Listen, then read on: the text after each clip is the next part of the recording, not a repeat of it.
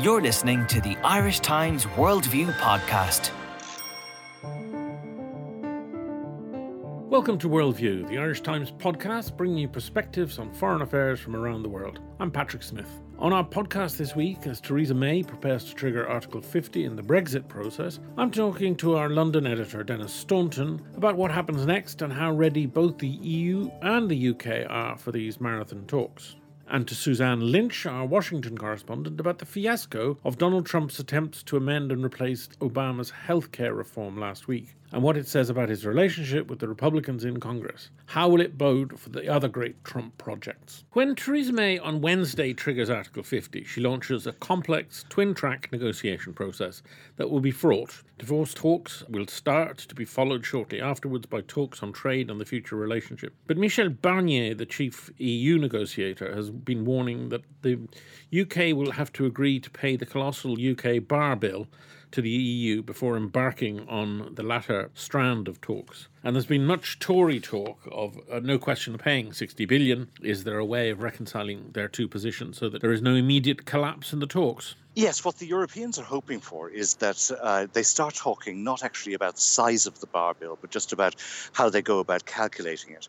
And so what they're hoping is that in the first few months that they get some agreement from uh, Britain as to what exactly they're talking about. These are various commitments. Some of these are commitments that have already been made to certain spending programs which carry on beyond the, the, the, time that Britain leaves the European Union. Others then are the share that Britain might have to pay for pensions for uh, officials, uh, EU officials, and obviously some of those are British. And then there are various other um, elements of money. So, for example, if Britain wanted to retain access to certain programs, like, say, the Erasmus program or Horizon 2020, this uh, research program, that how much they would have to pay for that. So, I think what uh, they're going to try to do is to try to defuse use this because both sides know that this is a, a, really neuralgic and potentially explosive issue in Britain.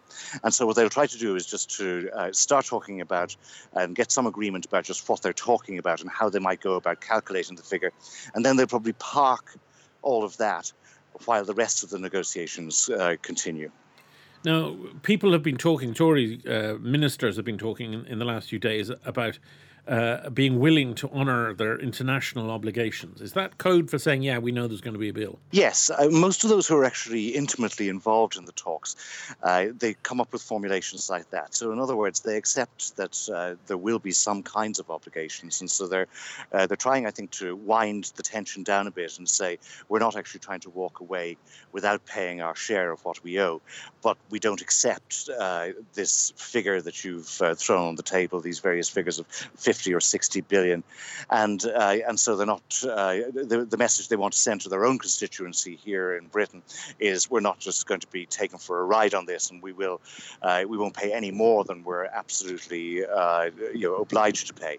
So I think that, uh, that there is some kind of a softening there. And I th- think there's also in the last few days been some uh, softening on the rhetoric about the idea of leaving with no deal and that no deal is better than uh, than a bad deal. And so they, you know, while they, you know, uh, they don't actually contradict that line, they they are now insisting. And in fact, just a few minutes ago in the House of Commons, uh, Boris Johnson was taking questions, and he uh, insisted that in fact there was probably going to be a very good deal because a good deal would be the, in, in the interests of both parties. Uh, but the May's suggestion that no deal is better than a bad deal has opened divisions among the Tories, some of whom are very clearly uh, hardline deregulators, don't want any of the Brussels baggage left intact. Others more pragmatic. Do, do we know where May is leaning?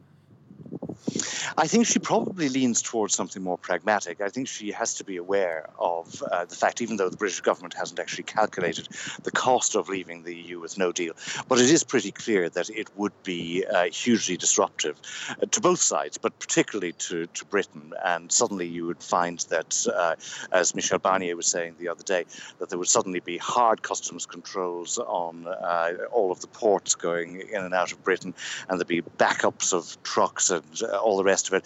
To say nothing of, uh, of the fact that uh, if Britain falls back on World Trade, Trade Organization rules, there are huge tariffs imposed on some goods, and particularly agricultural goods, for example.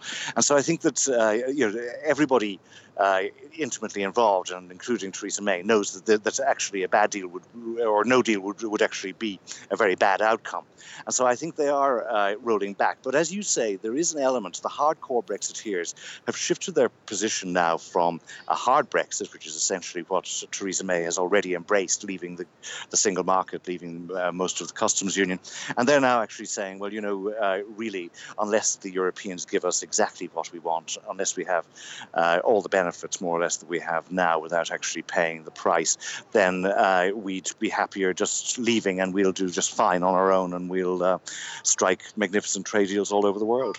Does anybody believe that the time frame, which is basically 18 months, uh, is is realistic? It, it may be realistic in terms of the divorce talks, but not the future relationship talks. Well, the official position of the British government is that it is realistic. Now, uh, they do accept that there could be some transitional arrangements. The question really is what is the nature of those transitional arrangements?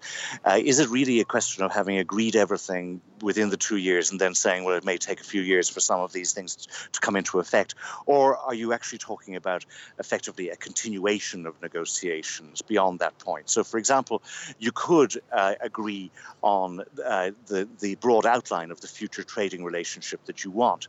But then you might say that actually, uh, after the two years is up, we then start negotiating that trade deal on the basis of these uh, goals that we agree on. Now, the next uh, big business for, for the Commons will be the introduction of the so called Great Reform Bill. When is that proposed to happen? And, and it, it will transfer all legislation that is currently Brussels based into London, basically Westminster's control. But, but it, yes. interestingly enough, it, there's a very interesting constitutional element of this that they, they will give the executive, in other words, the government, the power to repeal uh, legislation on, on an extraordinary basis. Yes, what they're going to do is the Great Repeal Bill, and the government will publish a white paper about this on Thursday, and then uh, they would expect uh, in May to actually introduce the bill. And it will do two things. One is that uh, it will uh, repeal the uh, the 1972 Act that brought Britain into the European Union, an act of the House of Commons, uh, but that obviously won't come into effect until Britain has actually left. And then it will also transpose all EU laws and rules into British British legislation. And this Henry VIII process and uh, procedure that you're talking about, what it'll mean is that the, the executive and officials really will be able to change some of the terms of some of this legislation. So, for example, if uh, some particular law refers to a European institution, they'll be able to uh, just insert something else, some British alternative into that, without actually having to go and get a vote in the House of Commons. They will have about 15 other bills which will deal with all all kinds of other things like, say, immigration policy, customs policy, all of this. So uh, the Commons will have a chance to vote on all of that. And what they're now talking about is that there'll be a kind of a sunset clause uh, on uh, any of these actions and changes that the executive makes without a vote in Parliament. So that actually, after a couple of years or after a certain period, that uh, Parliament will be able to come and say, look, actually, you overstepped the mark on that one, and we'd like to change it. Now, the Irish government is hoping for special references in in uh, in Theresa May's statement uh, tomorrow to Ireland, and more crucially, in Donald Tusk's uh, reply on Friday. Yes, uh, I think we probably can expect some reference in Theresa May's letter to the special circumstances of Ireland and uh, wishing to retain the common travel area and to uh, respect the uh, Good Friday Agreement and also then to uh, uh, to ensure that the border is as frictionless as she puts it and as seamless as as it possibly can be, and that there should be no return to the borders of the past. Uh, two days after that, uh, Donald Tusk will reply with draft negotiating guidelines for the European Union. And again, the Irish government is confident that there will be something within that, within those guidelines, to say that we need to deal with these specific Irish issues quite early in the negotiations. Now, Enda Kenny, when I was speaking to him uh, in Rome the other day, uh, was stressing that uh, what we'll see on Friday are draft negotiating guidelines, and so that those uh, will will be can be amended between now and the 29th of April, when EU leaders will then meet in Brussels to adopt them. And he expects that a, a number of countries will have issues, and so that what we see on Friday may not be the final uh, negotiating guidelines. And then once the um, the EU, EU, leaders adopt whatever the final guidelines are, they then have to go to uh, the European Commission to draw up a more detailed negotiating mandate and a kind of a, a timetable for exactly how they should um, how they should deal with things. But as you were saying at the beginning, this whole business of the sequencing of the negotiations is uh, going to be almost the first item on the negotiating menu because Britain would really like to see the uh, the divorce talks and the talks about the future relationship between Britain and the EU operating in parallel. Uh, the Europeans have initially been saying, no, we need to do the divorce talks first, then we deal with the others. I think what, again, you might see is that they start the divorce talks. If they go well on certain areas, like, for example, the acquired rights, the rights of uh, EU nationals now living in Britain, and the rights of British nationals living in the European Union, and the, uh, the methodology about the money, that then probably in the new year, you could find that the divorce talks continue, but they also start talking about the future relationship. So they will then start to run in parallel. Now, Theresa May met uh, Nicola Sturgeon, the Scottish First Minister, on Monday, and she appears to have made no concessions on either Brexit demands or the negotiating process or enhanced devolution. Do we know even if the powers brought back from Brussels will be devolved to the Scots? No, we don't, because uh, the way this works is that there are certain uh, uh, policy areas, like, say, agriculture, where the policy is made in Brussels, but it's then uh, implemented by the devolved administrations in Scotland, Wales, and Northern Ireland. And so the question then is when, this, when these come back, do uh, does everything go to the devolved administrations, or does some policy remain at Westminster? Is that uh, sent back to Westminster? And that's going to be the subject of some negotiation between Westminster and the devolved administrations. So they haven't made a commitment to uh, restoring, uh, you know, to giving all of those powers to Scotland.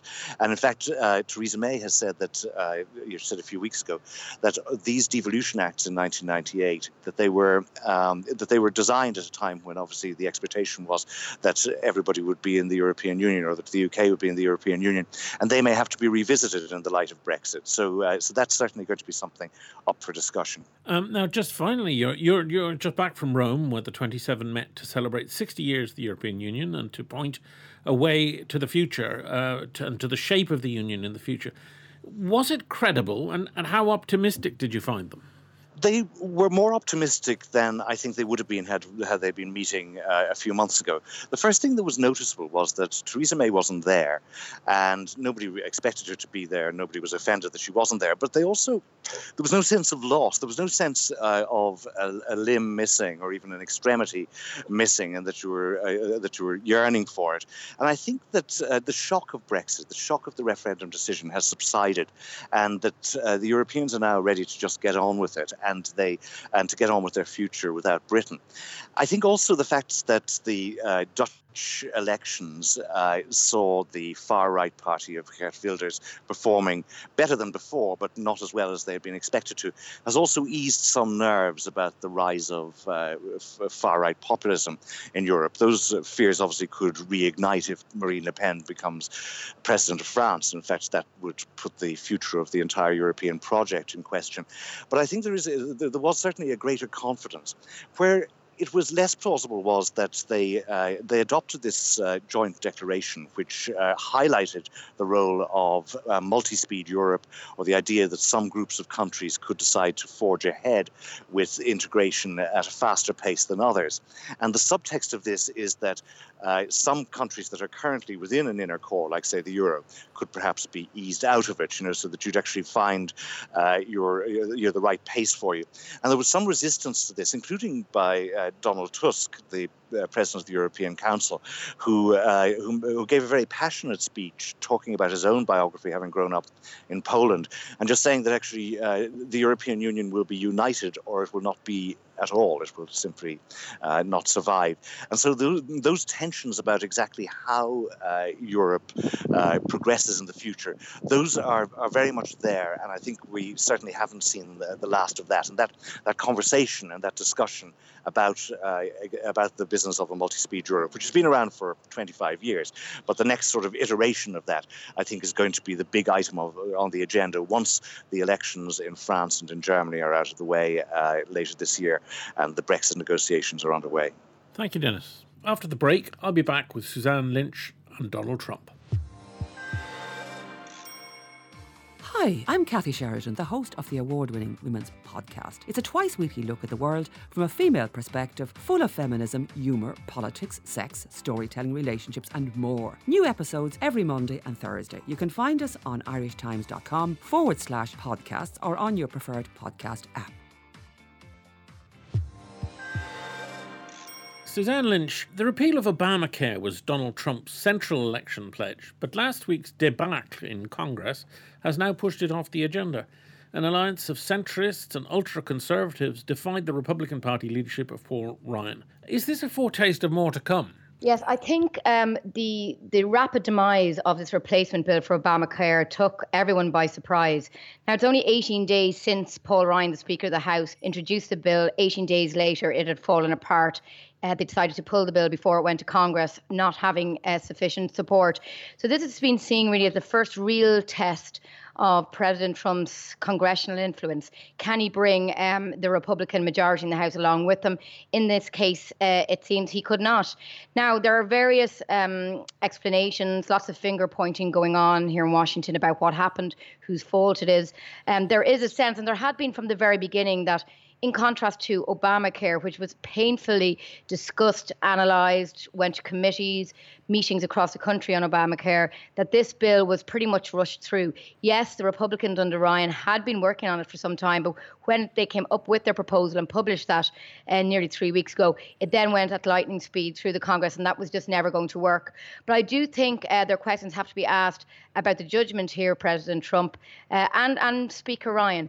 Um, for taking this uh, this policy and putting it as a priority. Um, Trump said he was putting healthcare reform first ahead of other measures like tax reform, for example. But now that strategy is being questioned. Was this the right strategy after all? Uh, is Obamacare now secure? Well, Paul Ryan announced on Friday, uh, quite despondently, that it was there for the foreseeable future. But it does mean um, there are still powers to dismantle or to change some of the legalities around Obamacare um, to tinker along the edges, if you like. But at the moment, it looks like uh, the Republicans are going to park this. And I mean, it's it's a it's a very interesting um, anecdote or example of political power. Obviously, um, the Republicans had voted against Obamacare and pledged to repeal it for years. Uh, but the longer it was in place, uh, the more the public uh, went behind it, despite all the teething problems. We're now seven years into Obamacare. So I suppose it's just an example of how difficult it is uh, to dismantle something that once it has been embedded for all its flaws. So I think what's quite interesting about this is yes, it was the conservative, very right wing part of the Republican Party that really stopped this.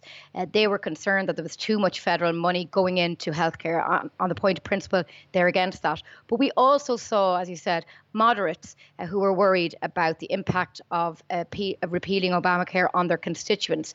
Um, for example, in certain states where uh, Medicaid, that's the uh, program for poorer, lower income people, where a lot of people have come into uh, the net under Obamacare, they were also concerned about the impact of this. So I think what's interesting about this is that Trump uh, has had to fight in all parts of the Republican Party on this, and they really do seem as divided as ever. So the obvious question is, will they be as divided on other issues when he tries to get a congressional support for some of his other measures? Yeah, that, I was going to come on to that. I mean, is the Republican Party effectively un- ungovernable? I was struck by a New York Times piece which which talked about how, as a party, they haven't uh, passed substantial legislation uh, since 2005, and they perhaps don't know how to govern anymore. That this is something that the, the new generation of Republicans don't know how, how to, uh, to, to to use the, the legislature. Yeah, absolutely. I think there's a, um, and Democrats have reacted with glee to this, having listened to the criticism of Republicans for so many years in Obamacare. But I think there is a question of judgment here by the senior Republicans, by Paul Ryan, for example, I mean, I think he really personally put a lot behind this uh, this repeal and replace program, um, and he really thought he had got he would be able to bring people with him. Um, and it's quite interesting the personalities involved here. Trump is is is not a detail man. Um, and but over the last couple of weeks, he came on board with Obamacare. He visited Congress. He hosted a lot of skeptical Republicans in the White House, and both he and Mike Pence had a series of meetings trying to rally the troops, as it were you know, this is the Trump that you know he brags about, the man who can do a deal, who can negotiate, who can bring people with him. But in this case, it did did not happen. Um, now the the issue of whether, as you say there, whether the Republican Party is this is this a, a taste of things to come. Um, it is quite interesting because the House Freedom Caucus, this is the uh, the group of approximately 30 representatives who, led by Mark Meadows, who who ultimately went against Trump on this and would not back it. I mean, they they have worked on a group on this issue, the 30 of them, but there has been a sense that maybe would Trump perhaps be able to pick them off, if you like, certain issues that they could be divided on.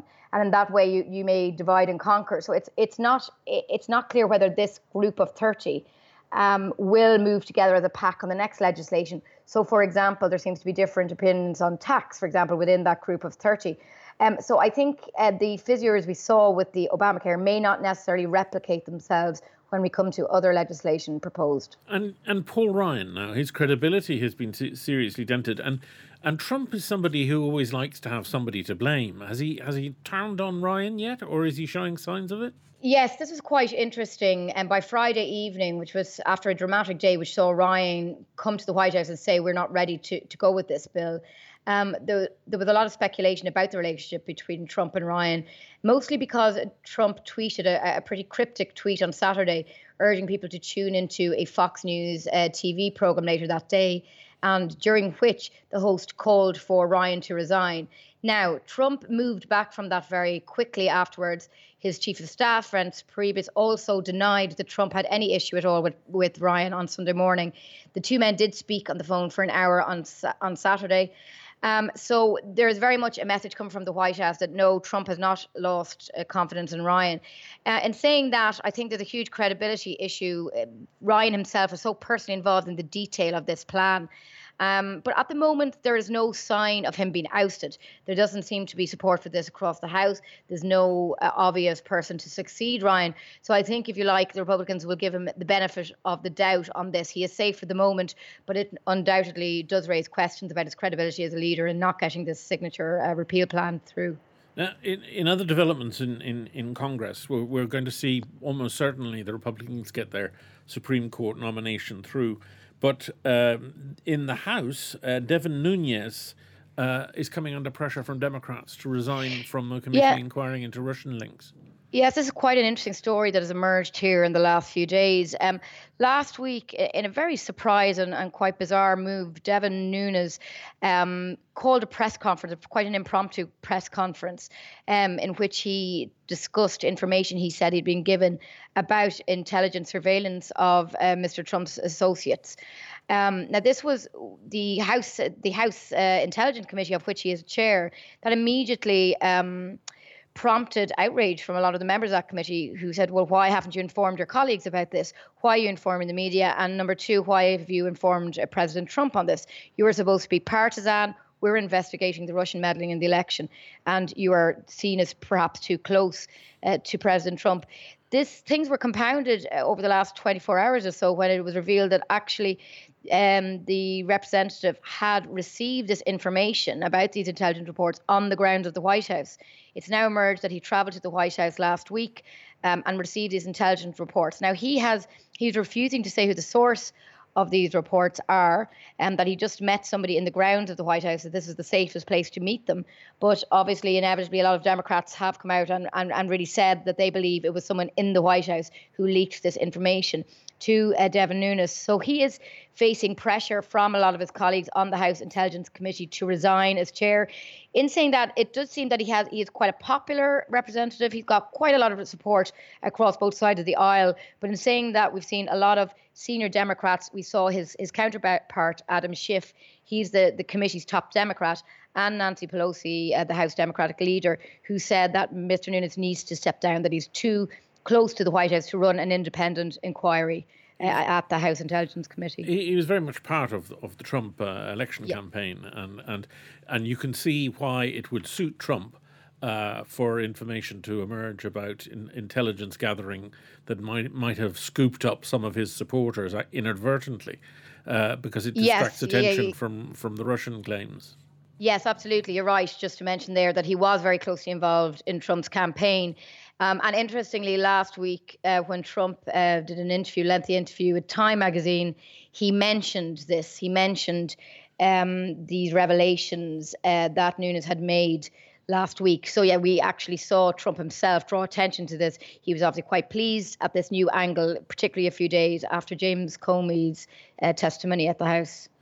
Now, just finally, I wanted to turn to Trump, who is expected to announce uh, that he is going to dismantle substantial parts of uh, Obama's climate change legacy, uh, specifically the Clean Power Plan um, in the name of energy independence and supposedly restoring thousands of coal mining jobs. But will coal coal jobs come back? Yeah, this is this is expected today. It's going to be a big move on Tuesday to roll back some of the the key Obama legislation on climate action. Now, as you mentioned there, the, the key uh, piece of legislation is Obama's Clean Power Plan, CPP, it's known as. This was introduced in 2015, and it essentially restricted emissions at coal powered uh, power plants across the country. Um, now, it seems that um, Mr. Trump today will only be able to instruct the Environmental Protection Agency to review this. So he will not be able to dismantle it unilaterally this week, uh, but he's going to set the wheels in motion for that to be done. Now, this legislation had already been on hold actually last year because a number of Republican controlled states and more than 100 energy and mining, mining companies had gone to court about this. So, obviously, uh, a lot of these mining, old energy companies are, are thrilled at this uh, development uh, from Trump um, and uh, they are have welcomed this. They're, we're we're expecting Trump to talk about the pro-business agenda, etc. But uh, to your point there on the mining jobs, yeah, exactly. He has promised to bring back a lot of the mining jobs to the United States. But even some chief executives of the mining companies say this is going to be a very difficult task. It is not as simple as uh, old energy being replaced by new energy means. In fact, a lot of the mining jobs were lost to changes in industrialization, changes in technology, changes in manufacturing. Uh, so this simple equation actually belies a very, very complex issue. Um, but in saying that, he is likely to please a lot of his supporters who were skeptical, skeptical of uh, President Obama's environmental moves and of course, controversially appointed Scott Pruitt as the head of the Environmental Protection Agency.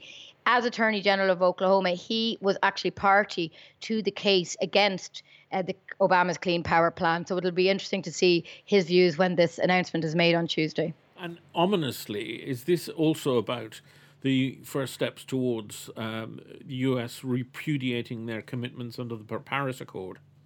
Well, interestingly, and and the announcement and the documents are not out yet, but there is a possibility that President Trump actually will not mention uh, the climate, uh, the Paris Accords. Um, he has previously said that it's a bad deal, that he wants to rip up the Paris Accords that were signed last September. Um, but there has been speculation that he, in fact, won't mention this uh, when he announces this revision of the Clean Power Plan, and that perhaps his daughter Ivanka Trump and son-in-law Jared Kushner that they have been pressing him privately to maybe not go so tough against the Paris climate deal. But as you say, look, that remains to be seen. We know his views on this, and we know Scott Pruitt's views on this. The head of the Environmental Protection Agency. Just at the weekend, he again he reiterated his opposition to this, saying that America had been unfairly treated uh, in comparison to big polluters like China and India. So uh, whether that actually though is mentioned in the announcement on Tuesday remains to be seen. Thank you, Suzanne. Thanks to Jen Staunton and Suzanne Lynch, to sound engineer Rob O'Sullivan, and our producer Jennifer Ryan. I'm Patrick Smith. You can find Worldview and other Irish Times podcasts on iTunes, SoundCloud, and Stitcher, or at www.irishtimes.com forward slash podcasts.